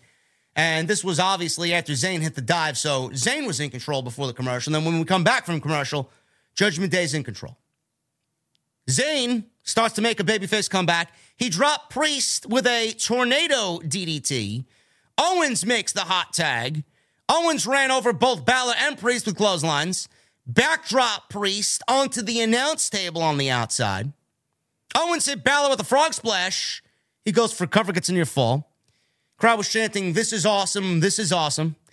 Owens hit a rolling fireman's carry off the middle rope, which looked great on Balor. Owens went for a senton, but Balor got his knees up and hits a shotgun dropkick on Kevin Owens. Kevin Owens falls flat on his back. Balor goes up, hits the coup de grace. Sami Zayn breaks up the cover. Priest told Balor to tag him in. He said something to him, but he told him, tag him in, tag him in. So he tags in. Sami Zayn tagged in for the babyfaces. So we got Zayn and Priest. Zayn hits an exploder in the corner on Priest. All of a sudden, Dominik ran out and jumped on the ring apron and distracted Sami Zayn. Zayn avoided a razor's edge. He slips down, hits a blue thunder bomb on Damian Priest. Balor broke up the cover. Owens tackled Balor, which distracted the referee long enough for Dom to take Zayn and drape him over the top turnbuckle or the top rope. Priest hit a flatliner for a near fall. Jey Uso ran out. He takes care of Dom. J D McDonagh runs out. He showed up, attacked Jey. Dom and McDonagh teaming up on Jey and Rhodes. Rhodes ran right through the ring and wiped out McDonagh with a suicide dive. Rhodes and Jey took out Dom until officials came down and broke it up. Owens gave Balor a stunner. Bre- uh, Zayn hit Priest with a haluva kick. You would think the babyfaces were going to re- re- regain the tag team titles. Zayn, before he can make the cover, McDonagh hit Zayn with the title belt. The referee was distracted again by God knows what. I don't I don't know what the fuck he was distracted by. He got every fucking official from the back, and the referee's, what's going out there, guy? What's going on? Stupid, stupid, stupid. That's how these referees look, man. You got Adam Pearce and half of the fucking locker room out there with management taking care of whatever's going on on the outside. And the referee in the ring is preoccupied by what's going on on the outside when he's got a fucking tag team title match to call in the middle of the ring. So he looks at what's going on on the outside. McDonagh hits Zayn with the belt. He falls flat on his back. Priest rolled into a cover, one, two, three, and that was it. Damian Priest pins Sami Zayn, and the Judgment Day retain the Tag Team Championship. The match itself was great. The crowd was super into it. It was just all over the place with the outside interference. Rhodes and Jey ran back out. They attacked Judgment Day. Everybody brawled at the end of the show. And I think Owens gave somebody a stunner. He gave Dom a stunner, I believe. And the babyfaces stood tall as the show came to a close. So that's basically it. Oh, the Dom. I've, did I did I miss the Dom match? How did I miss the Dom match? Oh, my goodness, man. Did I even put it in my notes? Man, I was watching the fucking match. I didn't even write any notes about the match. We'll get to it. I promise we'll get to it. Thank you guys for reminding me. I mean, it's one of the major parts of the fucking show. Uh, anyway, getting back to the ending of the match here with uh, the uh, Judgment Day and uh, Sami Zayn, Kevin Owens. Clearly, you, you see where they're going with this. Clearly, you see where they're going with this. They are obviously booking War Games. I mean, there's no other way around it. I, I mean, I don't. If, that, if they're not doing War Games at Survivor Series, I don't know what the fuck we're doing here. Cody Rhodes, Jey Uso, Sami Zayn, Kevin Owens against J D McDonagh, Finn Balor, Dominik Mysterio, and Damian Priest. War Games, that's set. But what do we do at Fastlane and what do we do at Crown Jewel? Now, we could do a four on four and give you a preview of what's happening at Survivor Series with all eight of these guys. We can do a six-man tag. I don't know why you would do that because you're going to leave some talents off the show. You could do Cody Rhodes and Jey Uso versus Dominik and J D McDonagh. You could do a rematch with Sami Zayn, Kevin Owens against Finn Balor and Damian Priest. But who wants to see that again? Who wants to see that again? You might as well just... I mean, it does call for a rematch, being that there was so much outside interference. But how many times do we need to see that? I mean, is it even about the tag team titles anymore? I think all of these guys, including Sammy and K O, they want to just eradicate Judgment Day from Monday Night Raw, man, and just fucking get rid of the poison that's on this show. Fuck the titles. And then Cody going into Crown Jewel in November, you know, I could see him do Drew McIntyre and wrestle one-on-one there because they've already teased that. They teased that last week with him brushing by Drew McIntyre. And they tease that again tonight on Miz T V. I don't know. But, but but clearly you see where they're going with all this stuff. War Games is definitely happening. At one point, I was like, you might as well just send William Regal out there and fucking scream War Games in front of everybody. Because that's exactly where they're going with this. Now, as far as Dominik Mysterio, I don't know how I forgot about this. Thank you to the chat for reminding me. It's where my fucking head is at, man. All over the place. Dominik Mysterio did defend the North American Championship tonight against Dragon Lee. Now, I don't know, this match happened after the Ricochet thing. I don't know why I just completely forgot about this. It's probably one of my favorite parts of the entire night. I don't know why W W E did not pull the trigger on, actually, I do know, but I don't know why they didn't pull the trigger on Dragon Lee tonight to win the North American Championship, unless they're going to have him win it on pay-per-view on Saturday. Dragon Lee looked very impressive. Is Dragon Lee ready for the main roster? Sure he is. He is. I mean, he's exciting. He's exhilarating to watch. He moves around like a fucking unbelievable in there. Is he ready for the main roster? Absolutely. Wade Barrett even said, I hope this is not the last time we see Dragon Lee on Monday Night Raw. More of this on the main roster, please. I agree with him. Dragon Lee's incredible. This is why Dragon Lee wants the W W E. This is why Dragon Lee chose W W E over A E W. Opportunities like this. Clearly, it's proving to be the better of the choice for Dragon Lee. I thought he did great in there. You know, the match wasn't perfect. There was a botch here and a botch there. Nothing overly critical of the match. Didn't it didn't bog the match down, but it wasn't the smoothest Dragon Lee performance. Dominik Mysterio, you know, I've been on record saying I'm not a big fan of Dominik Mysterio as far as what he does in the ring. The, the heel work, obviously, you know, he, he gets a lot of heel heat and whatever the case may be. But Dominik, you know, he's being held together by Judgment Day. And a lot of what Dominik does great revolves around the Judgment Day. When he gets in there by himself, he doesn't really wow you as an in-ring performer. He's starting to slowly, he's not there yet. He's still fucking green as grass. But he's starting to slowly bring it together in the ring. You know, he had a very good match with Dragon Lee. I would say that Dragon Lee's debut was probably one of the better debuts that we've seen in W W E this year. And then Dominik, I'm not a big fan of him being the N X T North American champion, but this was probably the best Dominik Mysterio match uh, so far on the main roster. I thought this was a great match. I would have pulled the trigger. Dragon Lee... debut, Monday Night Raw, North American title. I would have pulled the trigger, man. I would have made him the North American champion. Crowd was big into it. Crowd wanted it. And W W E didn't give it to him. Now, on the flip side, Dominik won the match clean, which Dominik doesn't win matches clean. He's always, he's always got Rhea Ripley there or somebody there to aid him in victory. He won clean. So it does give some credibility to Dominik defending that North American championship. Dragon Lee hit a big flip dive early on Dom. Uh, and Dom responded later by giving him a D D T on the apron. So we go to commercial break. During the break, Dom tied Dragon Lee's mask to the bottom rope because he's got the strings hanging from the mask, stomped away at him. Dom went to the top after a uh, commercial break, but Dragon Lee got his knees up on a big frog splash.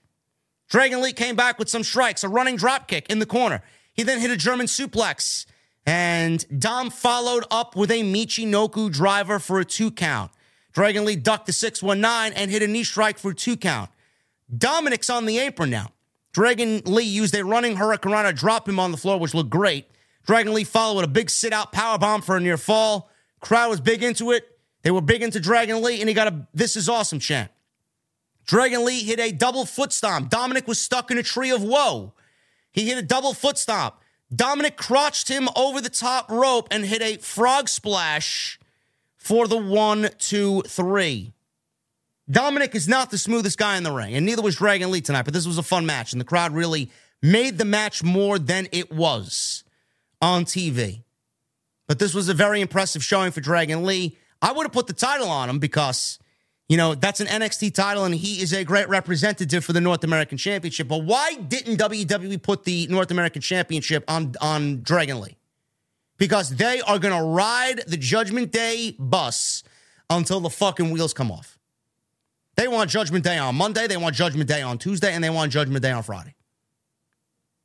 That's what they're doing. SmackDown is going to uh, is going to N B C U. They're going to U S A Network for one point four billion dollars. That's the rumor.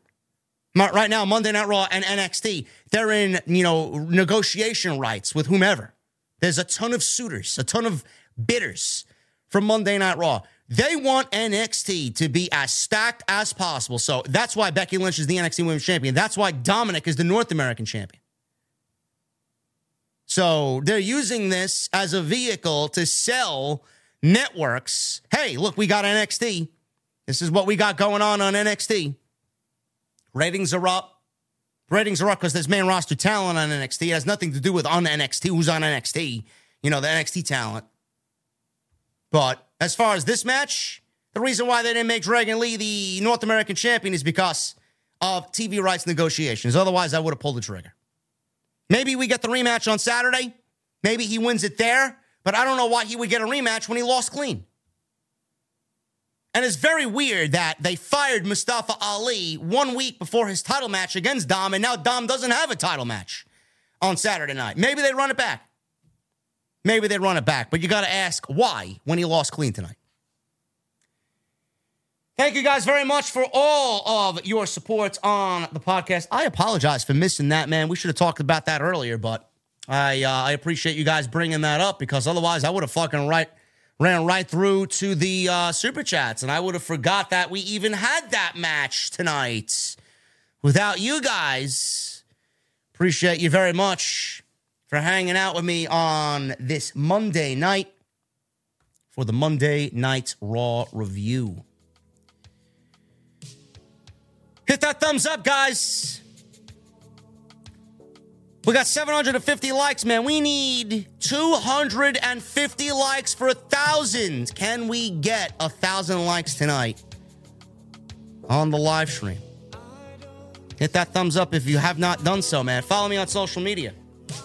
At J D from N Y two oh six. Twitter, Instagram, TikTok, Cameo.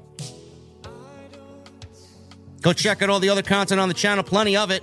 There'll be plenty of it this week as well.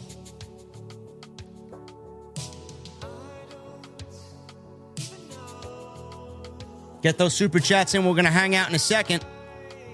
Right after a quick word here about my sponsor for tonight's show, Manscaped.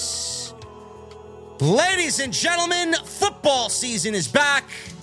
And you know what that means, man. Touchdown dances, Sunday tailgates, and fantasy showdowns. But fellas, let's realize what the real M V P is this season, and that is Manscaped with their new Beard Hedger Pro Kit. My favorite product from the entire Manscaped line is the Beard Hedger Pro Kit, man. Elevate your grooming game with this unbelievable product. Join the nine million men, including myself, who trust Manscaped. nine million men, man. That's a lot of people. That's one hundred nine MetLife stadiums. Manscaped dot com, code script twenty at checkout for twenty percent off and free shipping. The Beard Hedger Pro Kit, man. What do we get? Well, we get the Beard Hedger Pro razor. I love it.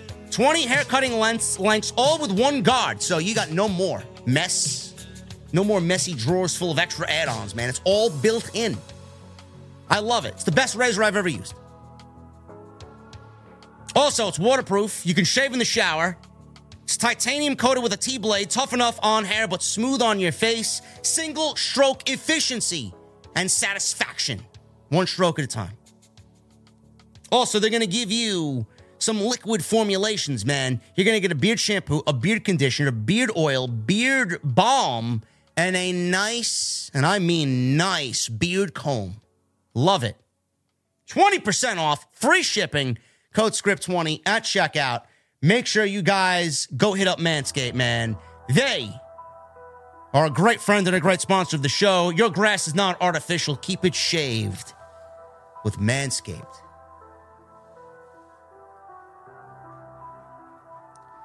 Eric Newton with twenty-one months in the venue. How many times do we have to keep seeing Judgment Day versus K O and Sami and Cody or some variation? I'm sick of the same shit on Raw every week. I know. I know. But they're building towards War Games, Eric. And the tag team title match was very good tonight. Gregory Benson with a twenty dollars super chat. You'll never believe, but I went to a couple of Impact.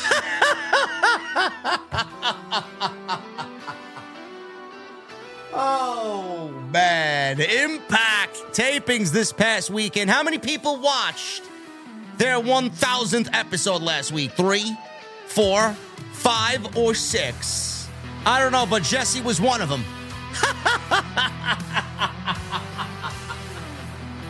Oh, man.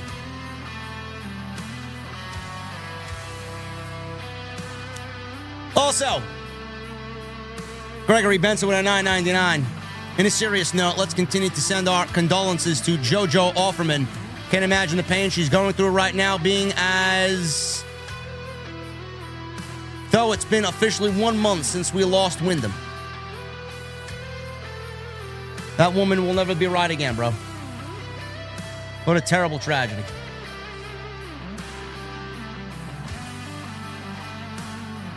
Michelle Moran with a two dollars super chat. Rumor is the tag belts will be split apart again. Oh, yeah? Where'd that rumor come from? Sliced Wrestling?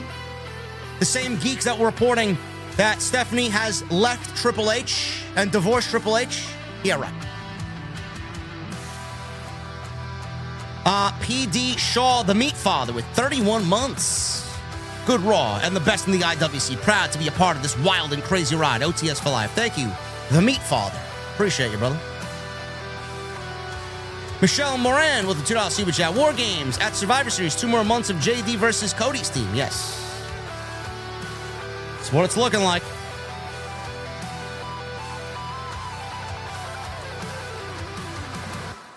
Setsuka with a four ninety-nine. Damn, good Raw crowd. They were great. Wish they had more crowds like that. And my prediction of Punk return at War Games is looking to be right. Setting seeds. I don't know why uh, why you thought that after tonight. We have the four on four that we need for War Games. C M Punk doesn't even fit. The Undertaker. twenty-four and oh with a twenty-four month membership. Oh, I really dig that M J F guy. Kid's got a future. Rest in peace. Undertaker, thank you, brother. Beyond the Script with a four ninety-nine. How's it going, J D? It's going good, man. Not a bad first hour, but as soon as I saw Nia Jax, I switched to N F L. O T S for life. I did not, unfortunately.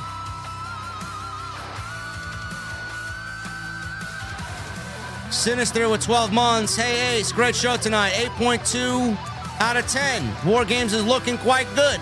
Drew's heel turn was excellent. Lastly, keep up the good work. O T S for life. Thank you, Sinister. Phil with ten months. What's up, Ace? Good show tonight. What was your favorite part of Raw? P S for the memes. Can I get a...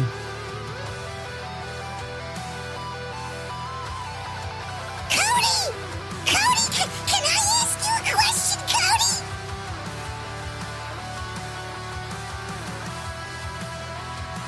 Favorite part of the show was Dragon Lee and Dominik Mysterio. And Drew McIntyre being a son of a bitch. Chris with fourteen months. What's up, J D? fourteen month V I P in the O T S venue. Thank you for your hard work and dedication. The ace of the I W C, no question about it. O T S for life. Thank you, Chris, Phil, and Sinister. Appreciate you guys. Tay Tay, the savior, the four ninety-nine. Is it just me, or has Monday Night Raw been cooking good? They're cooking. They're cooking. Monday Night Raw's cooking on low heat. They're not on high heat. Steven Brewer with a four ninety-nine. Putting my tinfoil hat on. It's funny how SmackDown hasn't been as good and yet got a new T V deal. Now Raw has been good and still looking for a new deal. Well, it doesn't matter how good Monday Night Raw is. They're going to get buried in the ratings because of Monday Night Football on A B C. But yes, SmackDown is not better than Raw. Will Chisholm with a five dollar Super Chat. Seth dropping the belt, or Seth dropping the best in the world line could be nothing, or it could be W W E being dicks.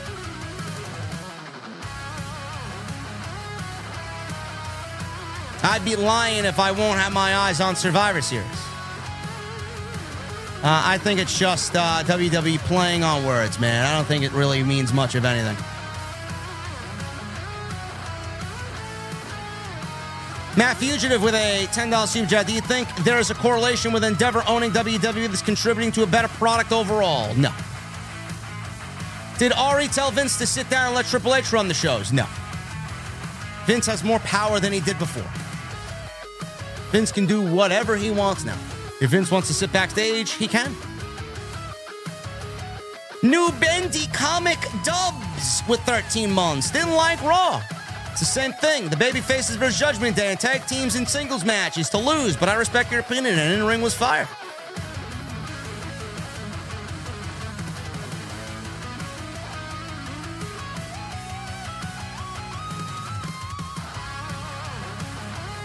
Playboy Borby for the one ninety-nine. Ciampa is over with the main roster crowds. Awesome. Yeah, only in Los Angeles.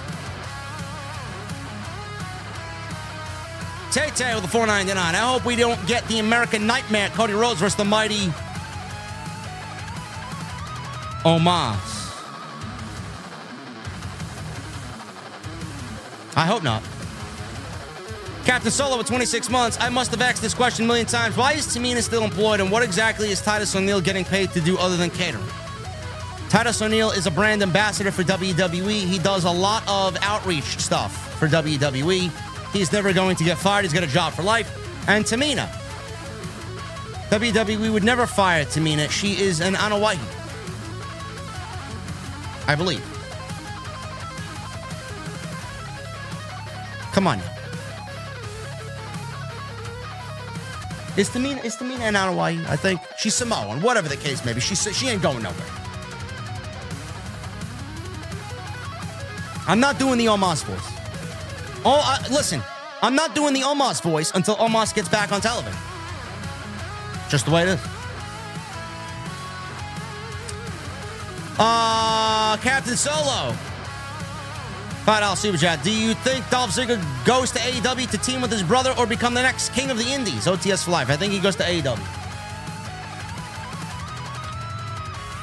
Joseph King with twenty months. What do you think of the overall presentation of Jay White and Bullet Club Gold? I see all guys as champions soon with the World and Trios titles. Uh, I think Bullet Club Gold is some of the best content on A E W television right now. I think they're great. Jay White's a fucking beast. Uh, Sidro with twelve months. Nia's entr- entrance music should change from I'm not like most girls to I injure most girls. twelve months, baby. Thank you, Sidro. Appreciate you, brother.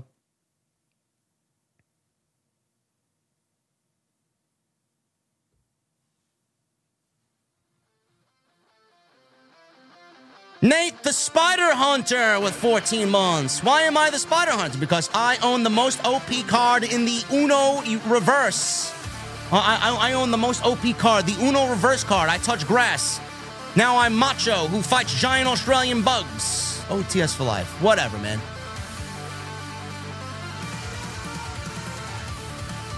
You fight giant Australian bugs. Great. The professional guy with the two dollars super chat. I was at W W E last night. Seth versus Miz main event. This is why I don't pay to go to house shows. David. four ninety-nine. Who wins in a fatal four-way? Omos, Braun, Khali, or Satnam Singh? I'm going with Braun Strowman.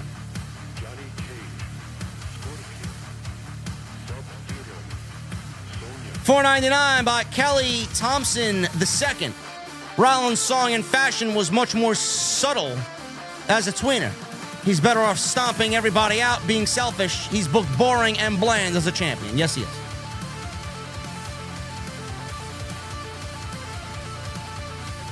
I, I, I think Rollins Rollins is missing something as champion. He's not uh, he's not doing uh, he's not doing the deed as champion. The Warrior of Chosen with a four ninety-nine. Looking forward to see when J D and Finn screw Priest over whenever he cashes in the briefcase. Also, keep up the good work, J D. Thank you, Warrior. Appreciate you, brother.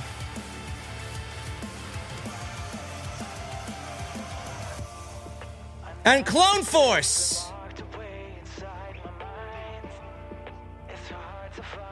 with a one ninety-nine. Clone Force says, J D, how you see Drew turning heel on Cody? Simple, Clone Force. A Claymore kick. That's all you need. Guys, I appreciate you joining me tonight. Another review in the books. Appreciate you hanging out with me on this Monday night in the O T S venue, as always. More content to come this week, as always, right here on the channel. Make sure you guys follow me on social media at J D from N Y two oh six. Twitter, Instagram, TikTok, and Cameo. Make sure you guys hit that subscribe button down below. Turn on the bell for all notifications. Go check out Manscaped. twenty percent off. Code script twenty. Manscaped dot com. Always love Manscaped when they sponsor the show. Follow me on social media. Twitter, Instagram, TikTok, Cameo, at J D from N Y two oh six. Sidro with a five dollar super chat. When you get a chance, listen to Utah Saints remix of the M K theme song. Very good stuff. Probably will not be better than Andy James, brother. And go check out all the other content on the channel. Thank you guys for your support. We got more content coming. I'll be live tomorrow night. Andrew Bagdala and myself, T N T, episode number fifteen right here on O T S. Until then, guys, enjoy your Tuesdays, and I'll see you right back here tomorrow night live. T N T. See you guys later. Oh,